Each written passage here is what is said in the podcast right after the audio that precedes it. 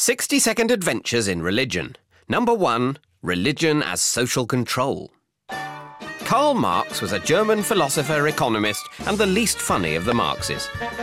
In the snappily titled Contribution to the Critique of Hegel's Philosophy of Right, he famously called religion the opium of the people, in that religion was not only used by those in power to oppress the workers, but it also made them feel better about being oppressed when they couldn't afford real opium.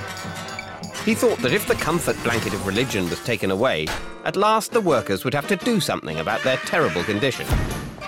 In Marx's dream of a communist revolution, religion would be abolished and the workers would be so happy being equal they simply wouldn't need it anymore.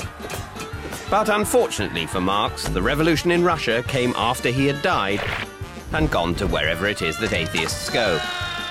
And by then, Stalin and his gang had proved there were lots of other ways to oppress people which didn't have any of the fun bits of religion, or indeed opium.